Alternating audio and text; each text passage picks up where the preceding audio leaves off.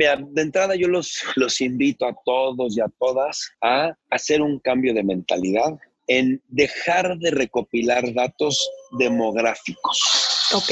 Es ese momento, esa época en el que dices que yo le quiero hablar a hombres y mujeres de entre 18 y 25 años de cierto nivel socioeconómico en ciudades principales, no, it's gone, olviden. ¿Por qué? Porque un hombre y una mujer de 25 a 38 años de cierto nivel socioeconómico es un mundo. ¿no? Tú y cuantos más. Entonces, una de las primeras cosas que, que hice en el molde de negocio nuevo es generar un modelo de segmentación de consumidores, el cual está basado en la esfera de intereses y no en los demográficos. Yo creo que los demográficos sirven para la asignación de presupuestos, pero no sirven para el entendimiento de la audiencia.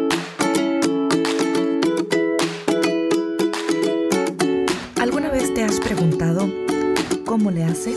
Yo también, todo el tiempo.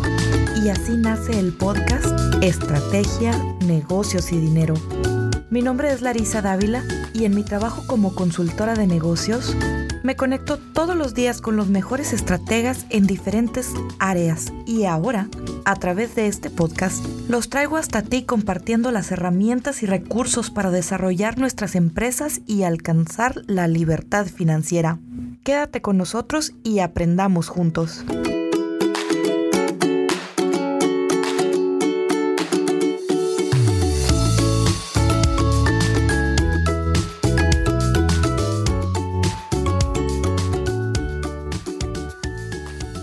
Hola, ¿qué tal? ¿Cómo están?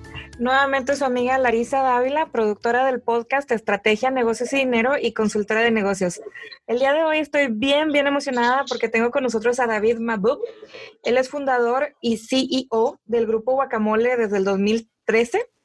Tienen eh, compañías en Estados Unidos, en México y en otros países. Guacamole lo que hace es que ofrecen apoyo para el desarrollo de modelos de negocio, para el consumo en masa y el posicionamiento de marca, recopilación de información y otros servicios que son muy, muy buenos para las compañías de todos los tamaños. Y David, para los que no te conocen, ¿nos puedes por favor pasar tu información de Instagram y darnos un poco más de datos de tu compañía actualmente? Claro, sí, Larisa, ¿cómo estás? Muchísimas gracias por la, por la invitación. Eh, mi cuenta de Instagram es arroba de Mabub, así como mi apellido, B de David y Mabub M-A-H, B de burro, U de unión, B de burro.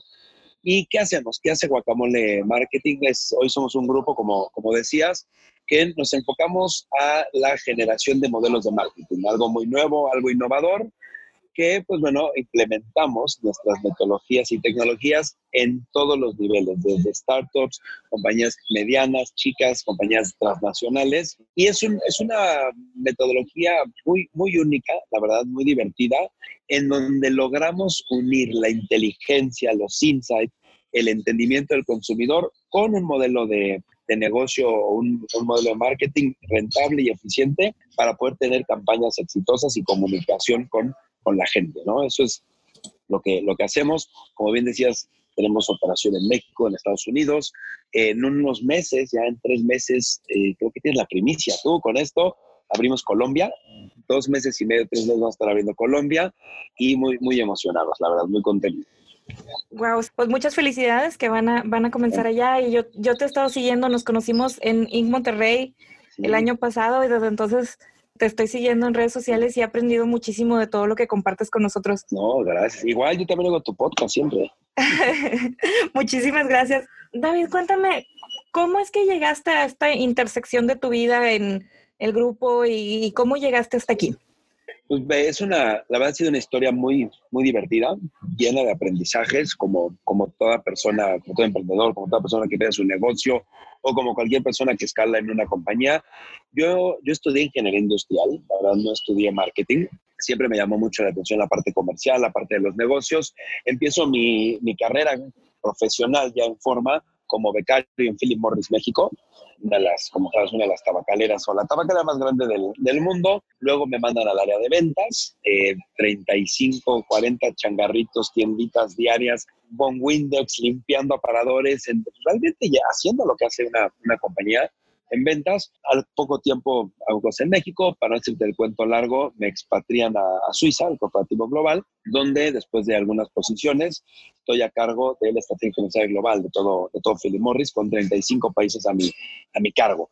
Esto pasa cuando tengo 29, 30 años me expatrié a los 28 y después de, de, años de trabajar con otros países, de conocer gente y la verdad increíble, muchas culturas y encontrar la forma de adaptar una metodología global de una marca como Malboro, ¿no? en, este, en este caso, en los países me doy cuenta del, de la gran necesidad estratégica que había en los países, en los equipos de trabajo o no tenían la experiencia o no tenían eh, la forma de hacerlo o el tiempo. Entonces ahí con, con, híjole, con una mano en el corazón y la otra, pues, la esperanza, decido dejar mi posición de estrategia global, ¿no? De, a cargo de esa parte de Mores, regresar a México y poner un, un, grupo o una agencia que empezó así para que pudiéramos llevar esta metodología y otras formas de hacer eh, negocios y marketing a todas las, las empresas. Eso fue hace casi ocho años bueno, siete años y, cacho. Y hoy, afortunadamente, como decía, tenemos operaciones en muchos lugares. Eh, tenemos un balance importante entre startups. Al año hacemos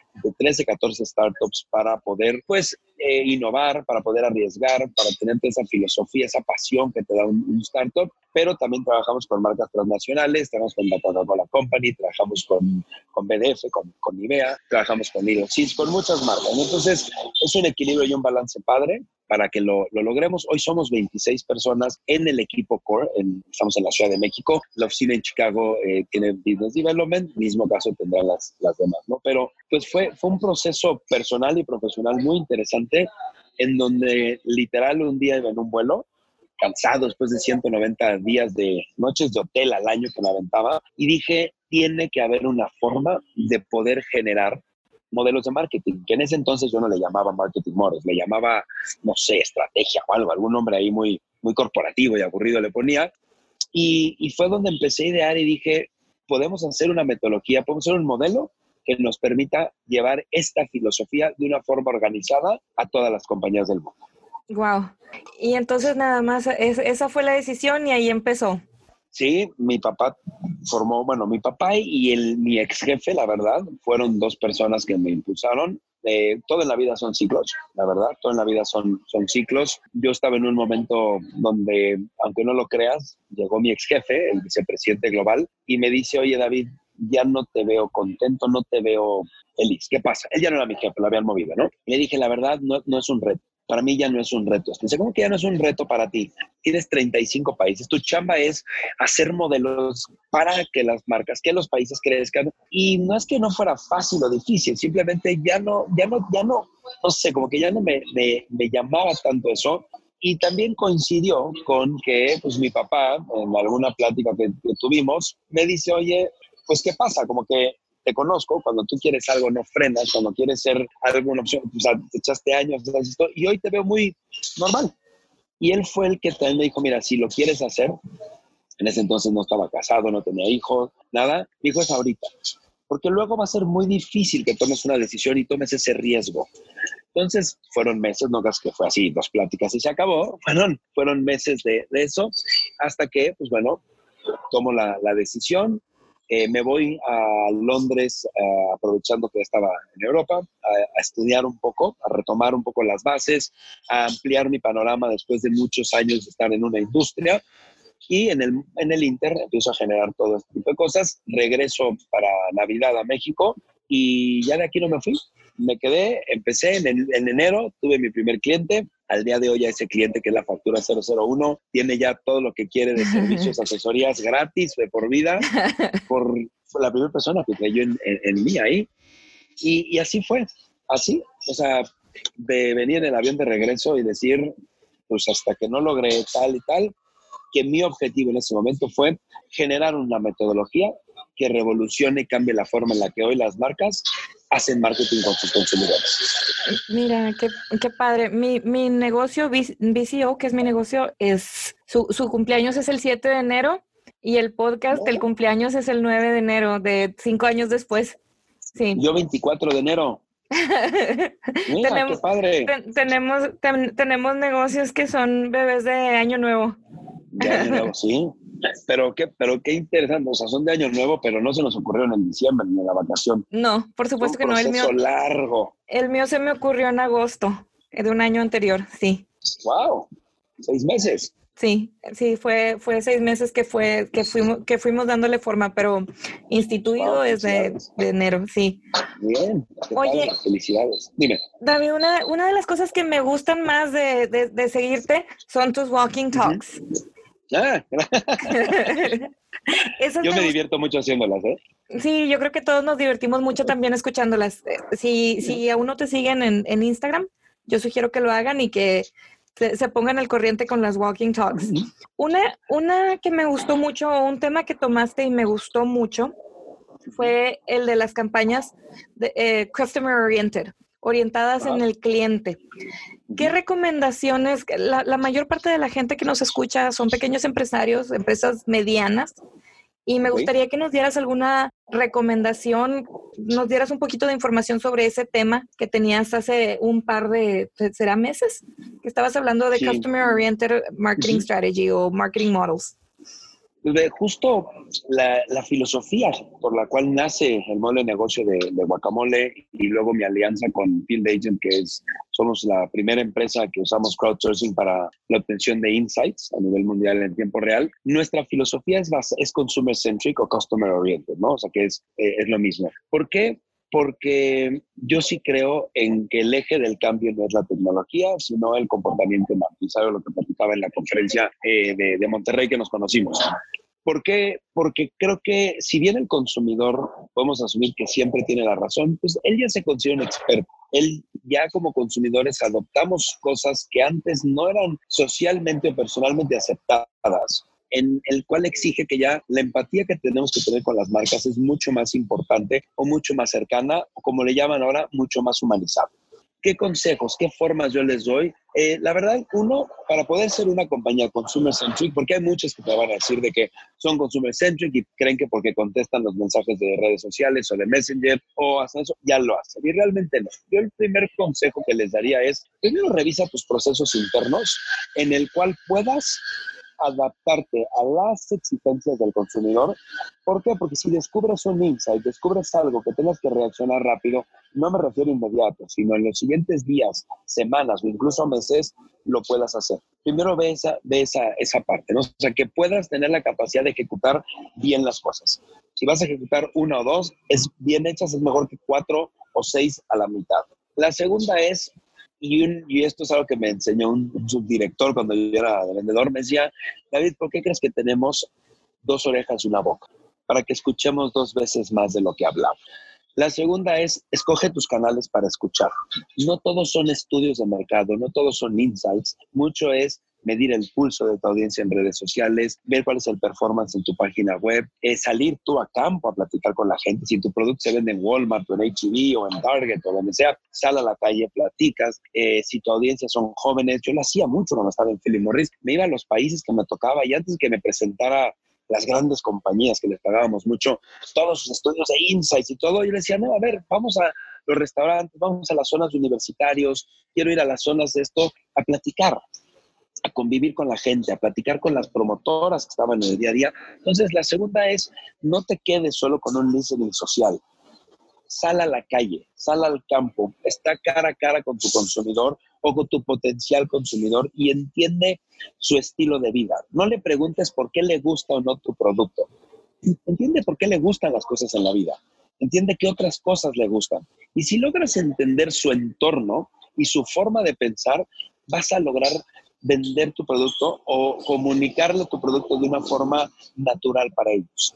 Y la tercera es, ya que sabes eso, une la uno con la dos. Es make it happen, ¿no? O sea, como, como, como dicen muchos gringos, get shit done. Entonces, ya que lo tienes, escoge ese insight, que mucho el modelo que nosotros tenemos en Celso es, tengo 400 insights o los que sea, ¿cuál es ese key insight que me va a ayudar a dar el leverage? Que mi producto les puede dar, que mi producto puede satisfacer, cuáles son sus objeciones o necesidades y cómo lo voy a hacer. Si yo tuviera que decirle a alguien que es consumer centric, eh, es la habilidad que tienes de transformar un insight en, una, en un plan de comunicación asertivo, ¿no? Así de fácil. Entonces, como por ejemplo, una buena recomendación para los dueños de negocios es que no estén todo el tiempo adentro de la oficina o que no estén todo el tiempo en la contabilidad. No, tienen que estar con sus clientes, conviviendo con ellos. Sí, salir a la calle. Si tú, lo que, si eres, un e-commerce, y dices, oye, es que yo solo vendo en Amazon o yo solo vendo a, través de mi, de mi página, a dónde va a salir? Bueno, ¿qué vendes? Velas. Perfecto. Ve a las tiendas de velas ve qué buscan, ve a los, a los, a los este, department stores, ve a los lugares, ve con la gente que está, cuando estés con tus amigos y tengan una vela, pregúntales, ¿qué, qué es la vela? Y no nada más eso, la gente que compra velas también compra otras cosas, también va al cine, también va eso, sal a la calle, ten un contacto con tu consumidor y si tu producto, que es un consejo que les doy, que es muy barato, muy fácil de hacer y enriquecedor, si tu producto tiene algo de promotoría, alguien lo ofrece, lo vendes eh, en alguna cadena, que no sé, en una tienda independiente, lo que sea, ve y platica con el vendedor. Cuando lo ofrece, ¿por qué le dicen que no?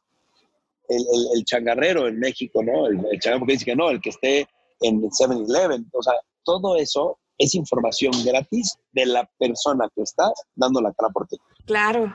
Qué impresión. Sí, yo escucho muchísimo a los dueños de negocios que dicen, bueno, es que yo no tengo tiempo o yo no tengo tiempo de ir a tomar, como yo no tengo los famosos networkings que ahora se están haciendo y a veces son pro, o sea, a veces tenemos abogados o tenemos este, otros consultores, otros podcasters o personas que trabajan en marketing y dicen, bueno, es que yo no tengo tiempo de estar en los eventos de networking, pero realmente es una inversión porque quieres conocer a, tu mercado. Me te voy a decir, ¿qué opino yo cuando alguien, yo ya me hice un propósito hace dos años que yo jamás le contesto a alguien no tengo tiempo. Se me hace un, no una ofensa, pero se me hace algo muy feo y que alguien te diga, ¿sabes qué? No, no tengo tiempo de una llamada, no te, es, no te interesa, es la verdad. Cuando no tienes tiempo es que no o, no, o no te interesa o no has entendido la importancia de lo que quieres. Y, y el ejemplo, vámonos un ejemplo muy cotidiano, todos decimos en algún momento de nuestra vida, híjole, no hago ejercicio, no, no tengo tiempo.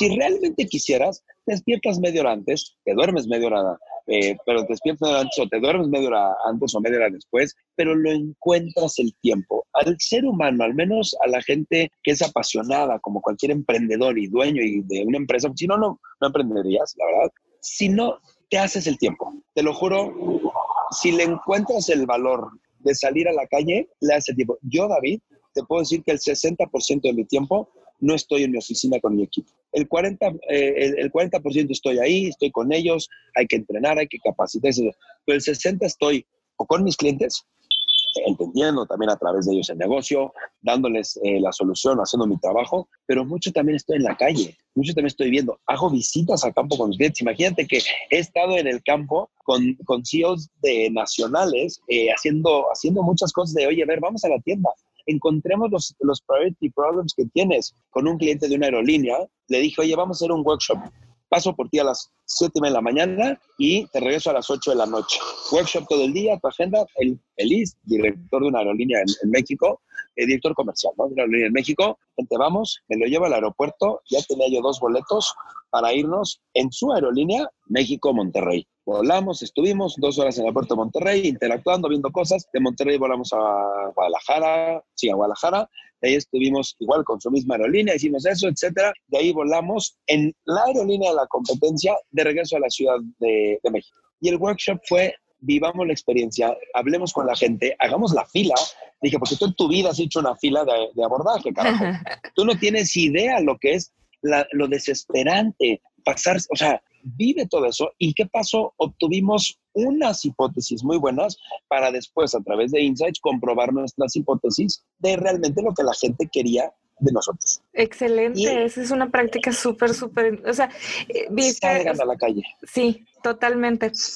Otra pregunta que tengo para ti, con todo este, con todo este boom de los emprendedores, existen muchas personas que su marca está directamente ligada a su persona. Claro. su negocio es su persona. Dame entre una y tres recomendaciones que quieras dar para una persona que su persona está completamente ligada con su marca. Mira, a mí me pasó. Cuando yo empecé Guacamole y cuando me asocio con Field Agent, yo recibí más ofertas de trabajo que proyectos.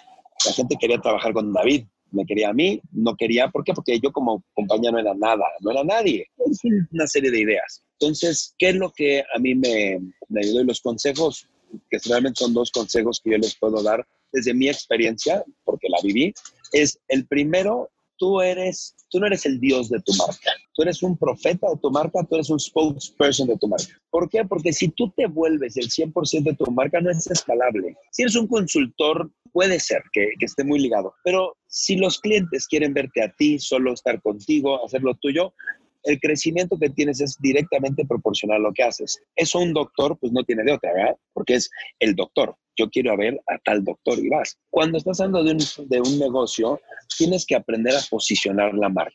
Al principio apaláncate mucho de ti, de tus valores, de tu persona. ¿Por qué? Porque es una extensión tuya. No le tengas miedo, confía en tu marca, pero no pierdas de vista que a la larga con quien quieres que trabajen es con tu marca y no contigo. ¿Por qué? Porque ¿qué pasa si tú un día te vas de vacaciones? ¿Qué pasa si un día te enfermas? ¿Qué pasa si un día no quieres trabajar? Porque hay días como emprendedor que dices, carajo, ¿qué hice? ¿Por qué? Y esos días tu marca y tu equipo son los que te van a sacar adelante. No eres tú. Entonces, el primer consejo que les diría siempre tengan claro que ustedes son un spokesperson, un profeta de, tu marca, y no de su marca y no son el dios de la marca, ¿no? Eh, pues el segundo es encuentren un balance sano. Al principio es muy difícil encontrar ese balance.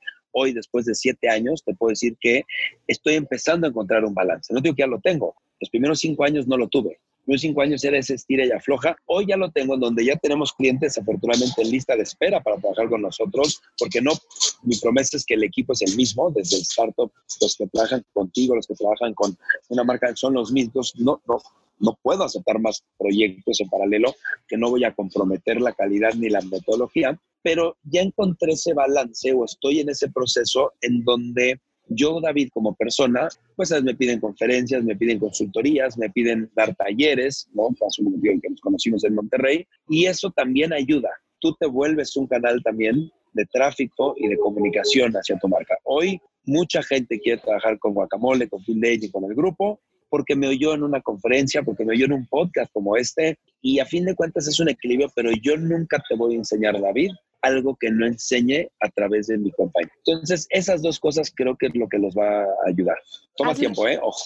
Sí, sí, sí, sí. Y, fíjate que tienes, tienes muchísima razón. ¿Has leído el libro The, The E-Myth, el mito del el mito E, el mito del empresario? No, ese eh, es, un muy buen libro y para todas las personas que nos están escuchando se lo recomiendo bastante. En ese libro y el primer capítulo habla de que todas las compañías, eh, como la mayoría, no me acuerdo de los porcentajes y no quiero dar datos incorrectos, pero dice que casi el 50% de las empresas que comienza va a quebrar por, porque, por mala planeación, por falta de dinero, por todo lo demás.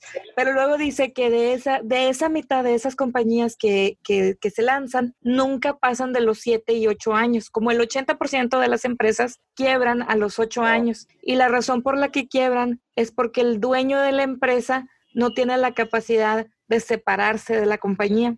Entonces, la compañía triunfa, pero el, el dueño se quiebra o se burn burnout. He burns out, you burn out, claro, te cansas. Sí, porque como no puedes tomar vacaciones, no te puedes enfermar, no puedes. Entonces, la incapacidad de las personas de separar a la persona de la marca es lo que hace que digan, ¿sabes qué? Ya me cansé, no puedo más. O sea, prefiero trabajar para otra empresa. Entonces, este consejo que le estás dando a la gente es súper poderoso porque la realidad es que si para el octavo año no han logrado que la gente decide, y me ha tocado que, por ejemplo, tengo que, tengo amistades que digamos que son, no sé, un dermatólogo y tiene otro dermatólogo en, la clínica y nadie quiere ver al otro dermatólogo, aunque tengan más títulos. ¿Por qué? Porque están acostumbrados a, o sea, los han acostumbrado tanto a que la gente no quiere a la marca, sino que quieren al dueño de la marca. Entonces dicen, ¿qué hago? Pues ahora, o sea, ya para cuando preguntan cómo le hago, el empresario ya está cansado, ¿verdad? Y, y entonces es algo que deberían de haber empezado a hacer en el quinto año, en el cuarto año. yo, yo de verdad te diría, empieza, es, en la mente tenlo desde el día uno. Desde el día uno. El mejor, el mejor consejo que le puedo dar a todas las personas que nos están escuchando, que están pasando por esto, es desarrolla tu equipo. Si yo volviera a hacer todo otra vez, no sé si lo haría, pero si lo volviera a hacer todo desde cero, la verdad, ¿qué, haría diferente? Hubiera invertido antes más tiempo en mi equipo. ¿Por qué? Porque sí es difícil. Obviamente para, para ti, para mí, para los que hemos empezado, los que están ahí, que, que tienen su negocio, el arraigo es tuyo, es tu bebé, tú lo sufriste, fue tu tiempo, tus ahorros, tu futuro, el de tu... O sea, el amor que le tienes y el apego que le tienes es muy fuerte. Entonces, el miedo de soltar es muy fuerte, es muy alto. ¿Por qué? Pues porque tú acostumbraste a tu marca que fueran tus decisiones. Tus reflejos son eso. ¿Qué pasa? Cuando tú desarrollas a tu equipo, te da la confianza de empezar a hacer pruebas. No le sueltes el negocio entero. suéltales un proyecto, suéltales un pedazo de un proyecto. Y que ellos también tengan la oportunidad de demostrarte que pueden hacerlo. Basado en lo que yo a mi equipo, yo tengo cuatro reportes directos, eh, las cuatro son mujeres. Eh, el, lunes 9 que se paró el mundo de mujeres, la oficina se paró por completo. Este, afortunadamente nos unimos a eso.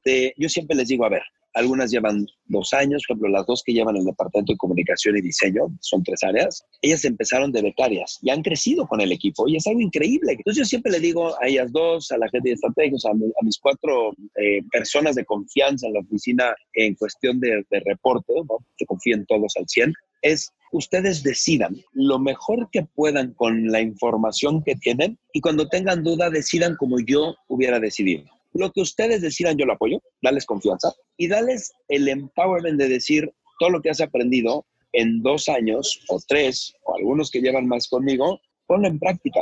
No sirve nada que yo te enseñe si no te doy ni siquiera chance de ponerlo en práctica. Claro. Entonces, capaciten a su gente, capaciten a sus equipos de trabajo y ellos mismos les van a pedir, como a mí me lo pidieron, oye David, ya danos chance de hacer este proyecto, danos chance de presentar esto, danos chance por esto, Hoy estoy con la tranquilidad del mundo platicando contigo, con tu gente, sabiendo que las cosas funcionan. ¿Por qué? Porque confío en la gente que he desarrollado y ellos mismos se han desarrollado. Eso es lo que yo haría diferente. O sea, lo haría diferente y no lo hice. Ese fue uno de mis errores. Fíjate que a, mí me, me, pasó más o menos similar. Cuando empecé la compañía, yo, yo tenía como miedo de que alguien, o sea, de que una persona que trabajara conmigo, algún asistente, algún, algún miembro del equipo, que fuera a agarrar mi idea, mi modelo de negocio y que fuera a abrir otro. Eso me daba mucha, mucha ansiedad. O sea, de hecho, mandé a hacer un contrato de non-compete y todo eso, que, que, que de hecho el día de hoy todavía lo, lo hago. pero, no está mal, no se las pongas fácil tampoco, ¿eh? sí, claro, es para, es para, y aparte es, un compromiso, es un compromiso escrito también. Sí, es, un, es un contrato mutuo que te ayuda a darle un poco de seriedad. Pero oh, leí una frase que me gustó mucho y me quiero acordar del autor, no me acuerdo también, junto con las estadísticas se lo voy a poner, se los voy a poner en las notas del podcast, pero dice, ¿qué es lo peor que le puede pasar a una empresa? O sea, lo, peor que le puede pasar es que entrenes a un empleado y que se te vaya. Claro. O que no entrenes un, em, o que no entrenes a un empleado y que se quede. Se quede. Qué buena frase, ¿eh? te la va a robar. Sí, no, Total, Totalmente de acuerdo. O sea, el conocimiento, yo creo que el conocimiento, si lo tienes, es tu responsabilidad humana, el compartirlo. Eh, algún día alguien lo hizo conmigo, algún día alguien creyó en mí cuando yo era un becario eh, sin experiencia, sin nada. Algún día alguien, y a la fecha desayuné con, con esta persona la semana pasada para, para ver proyectos juntos, había dado muchas vueltas, fue la primera persona que creyó en mí, algo vio en mí, en ese estudiante con ideas que creía que el mundo... Bueno, quieres hacer eso y te voy a decir una cosa con lo que dices. No tengan miedo de compartir el conocimiento, no tengan miedo de compartir el modelo de negocio. Yo mi modelo de negocio lo dividí en etapas. Hoy doy pláticas, doy talleres, doy conferencias del modelo de negocio. ¿Por qué? Porque a fin de cuentas cada quien lo va a implementar con su mejor eh, experiencia y nunca va a ser igual a la mía o a la tuya o a la, o a la de alguien, ¿no? no por tener un piano eres pianista. Exacto, exacto, totalmente. Por ahí, por ahí escuché una frase que decía, ok, y, también dentro, dentro de mi proceso de deshacerme de este miedo, por ahí alguien me dijo, bueno, existe Beyoncé que canta en los conciertos y luego existen las niñas que imitan a Beyoncé en YouTube. No es lo mismo, ¿verdad? No es lo mismo. Sí. Que, ya, ya, tengo dos cosas que te voy a volar. sí, buenísimo. Este, pero me, me encantan mucho esas dos recomendaciones. Me, me como son, son dos recomendaciones que tengo yo que, que, he aprendido en el, en el crecimiento de mi empresa y que valoro mucho que lo compartas con la gente que nos está escuchando, porque sí es muy, muy poderoso. Ahora dando recomendaciones y regresando al marketing más que a la administración y estrategia de las empresas, que creo que vamos a tener que hacer todo un podcast también con respecto a administración de empresas. Y, Híjole, no soy el experto, pero te puedo dar mi opinión. Pues me parece que sí estás bastante cerca de, de, eso, ¿eh? me parece que, que, que, los, que los consejos que nos has dado hasta ahora son, son bastante buenos. Gracias. David, Cuéntame, en tu experiencia, ¿cuáles son tres datos que los empresarios deben de saber? Tres datos para empezar, no sé si quieres ah, algunos datos cortos más que nos quieras dar para que los empresarios recopilen de sus clientes para que estratégicamente puedan llegar a ellos mejor, para que puedan conectar mejor con su mercado. Ok, mira, de entrada yo los, los invito a todos y a todas a hacer un cambio de mentalidad en dejar de recopilar datos demográficos. Ok. Es ese momento, esa época en el que dices que yo le quiero hablar a hombres y mujeres de entre 18 y 25 años de cierto nivel socioeconómico en ciudades principales, no, it's gone, olviden. ¿Por qué? Porque un hombre y una mujer de 25 a 38 años de cierto nivel socioeconómico es un mundo. ¿No? Tú y cuantos más. Entonces, una de las primeras cosas que, que hice en el molde de negocio nuevo es generar un modelo de segmentación de consumidores, el cual está basado en la esfera de intereses y no en los demográficos. Yo creo que los demográficos sirven para la asignación de presupuestos, pero no sirven para el entendimiento de la audiencia, ¿no? O sea, lo que te decía, si tú eres Johnny Walker o quien sea y quieres venderle a hombres y mujeres entre 35 y 45 años que van a bares en ciudades principales y tienen lana, pues sí, pero no a todos les gusta lo mismo. Entonces, primero yo te diría, en esa obtención que hablamos de los Key Insight, uno, ¿cuáles son sus objetivos, sus valores? ¿Qué los mueve en la vida? No en tu producto. No los quieras entender en tu producto. Entiende qué los mueve en la vida. ¿Cuáles son sus valores? ¿Cuáles son sus principios? ¿Qué los levanta todos los días en la mañana? Segundo, ¿no? Aprende cuáles son sus miedos,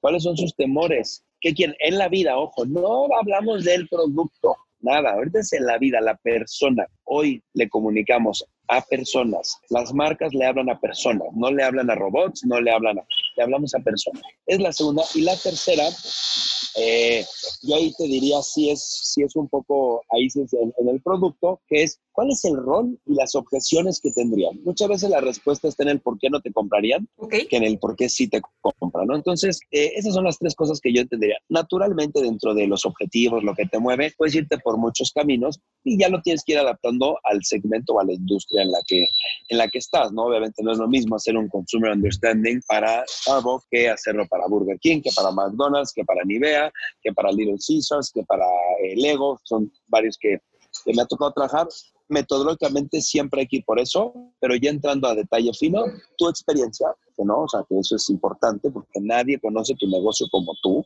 nadie le ha dedicado el número de horas como tú a pensarlo, nunca nadie lo ha hecho ni lo va a hacer. Es esa combinación entre los descubrimientos que hagas en tu investigación con lo que tú sabes de negocios. Wow. Entonces yo te diría esos tres. Qué padre. Ya, ya, ya quiero ponerme a trabajar otra vez en mi, eh, eh, en, mi estrategia de negocios ahorita. Creo que colgando contigo voy a empezar a hacer eso. te, ayudo feliz de la vida. Muchísimas, muchísimas gracias. Fíjate que sí, sí es cierto. El otro, el otro día, eh, bueno, no, no el otro día, sino que es como conocimiento general que dicen por ahí de que el, no sé, ¿qué, ¿cómo era? Era de qué es lo que mueve más, de que el tus objetivos, tus valores, tus pasiones. Eso, ah, del... de que, qué es lo que mueve más a la gente, que el dinero y el sexo, dinero, sexo y alcohol. y lo dicen que realmente que no, que lo que más mueve es el dolor. O sea, porque dice, pregúntale a una persona que le duele la muela a las 12 de la noche y verás que ah. realmente lo que lo mueve es el dolor, o sea, que es, que es, el, que es el dolor de la persona, ¿verdad? La mejor salsa es el hambre. totalmente, sí, sí es cierto. No, totalmente hago contigo.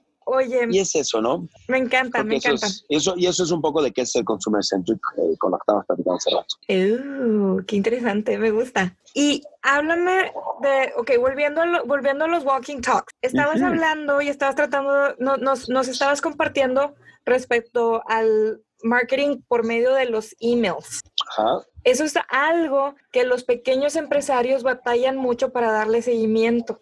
Yo, yo me he encontrado con pequeños empresarios que tienen empresas que tienen 10, 12 años y les pregunto que cuántos emails tienen de sus clientes y, me dicen, tengo 30. Wow. Y, 30. Y sí, o 10 años. y, y, eso que ven 100 personas por semana. Mira, eh, sí, yo soy un fiel creyente, como lo viste en esa plática, lo he visto, lo he dicho muchas veces. Yo creo que email marketing o es una forma de one to one, ¿no? o sea, de uno a uno, es muy importante por dos razones. La primera, porque es una forma escalable y rentable de hacer las cosas. A ti te cuesta lo mismo generar contenido relevante de valor en diseño, en textos, en imágenes, en lo que quieras, para mandar el mail a una persona que a 50 mil o a 10 millones. ¿no? Que lo importante de un mail es el valor.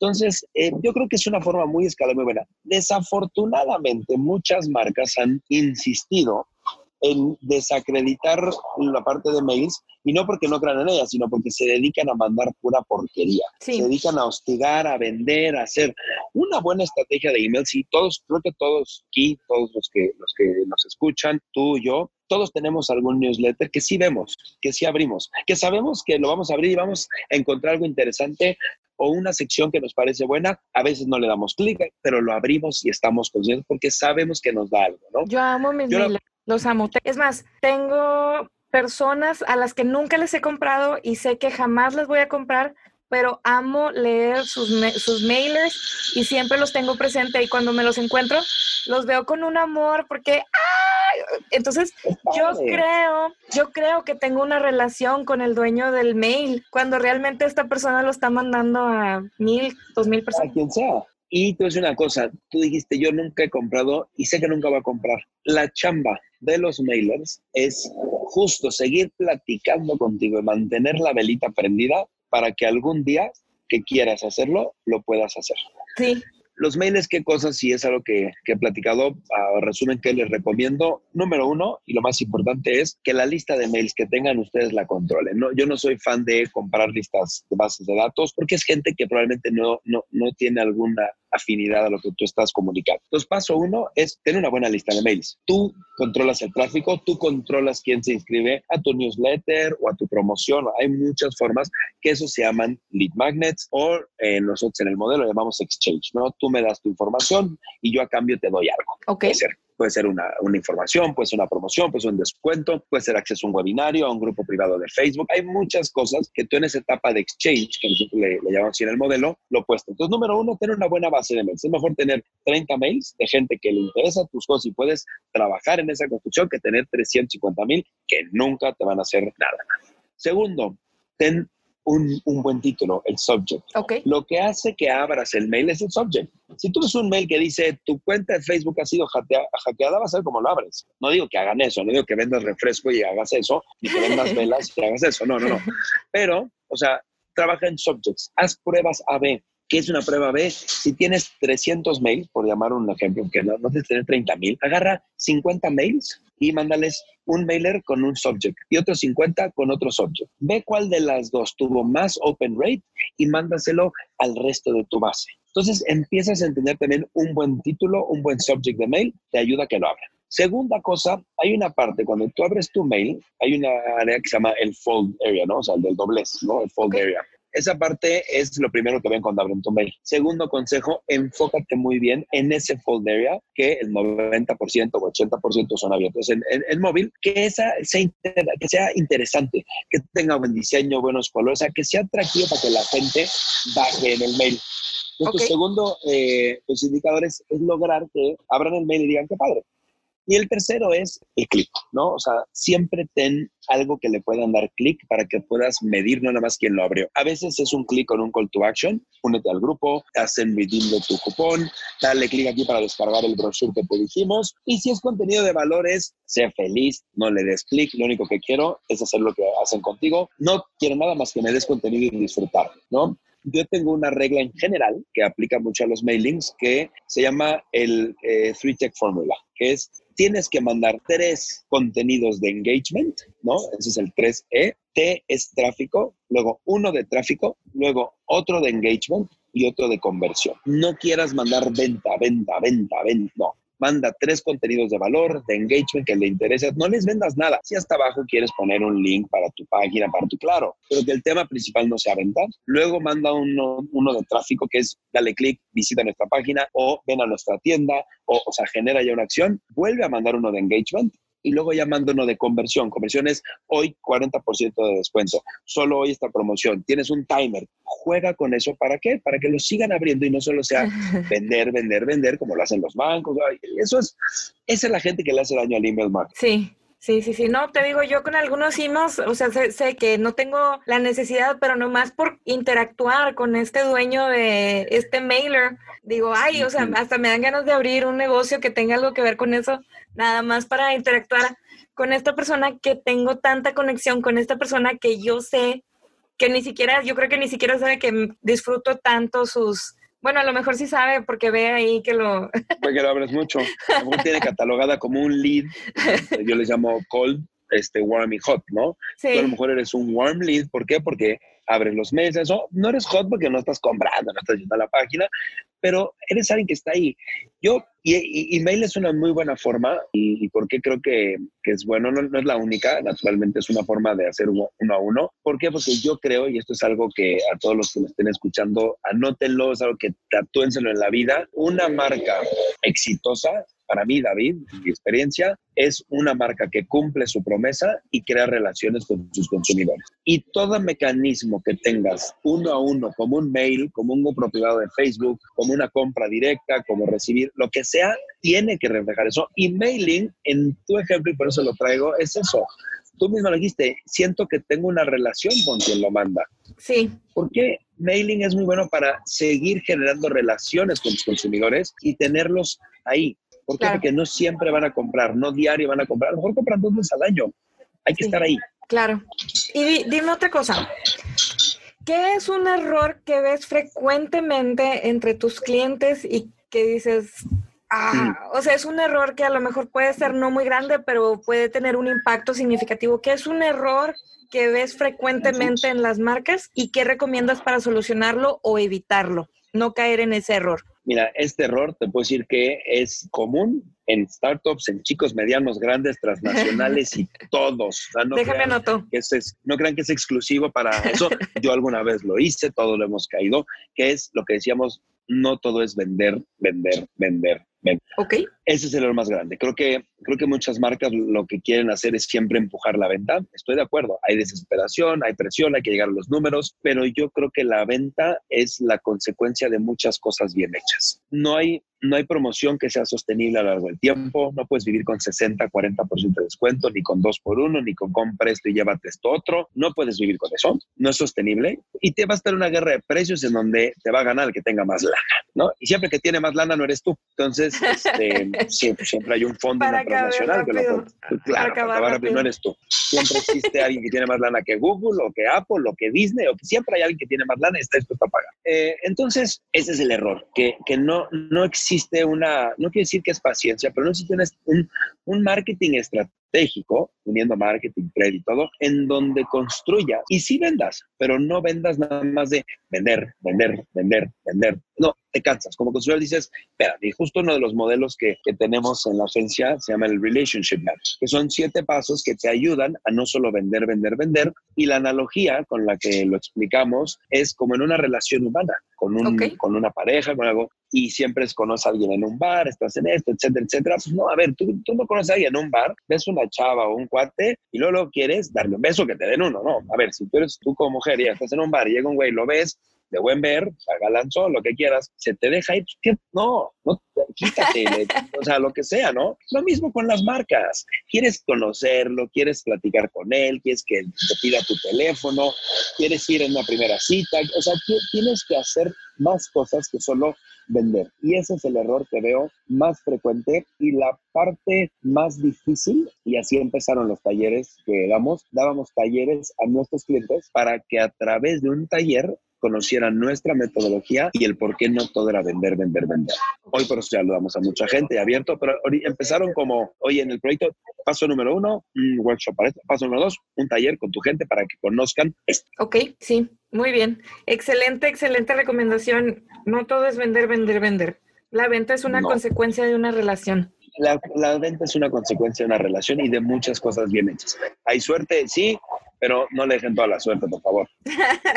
Sí, no, Oye, ya te había, te, había dicho que te iba a robar unos cuantos minutos de tu día, ya te robé como dos horas de tu día.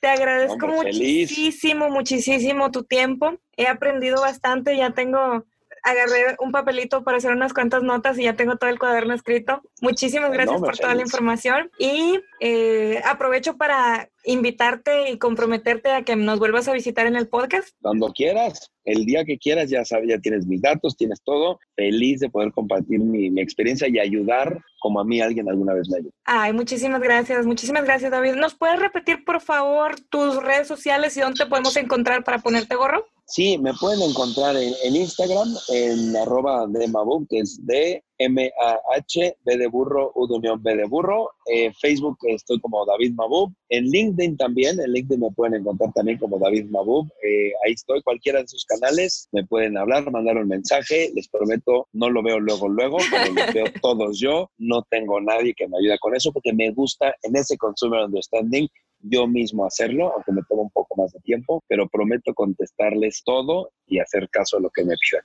Pues muchísimas gracias por tu tiempo. Ya saben, ya nos ya escucharon dónde están, dónde lo pueden encontrar. Nosotros vamos a poner su información también en el podcast.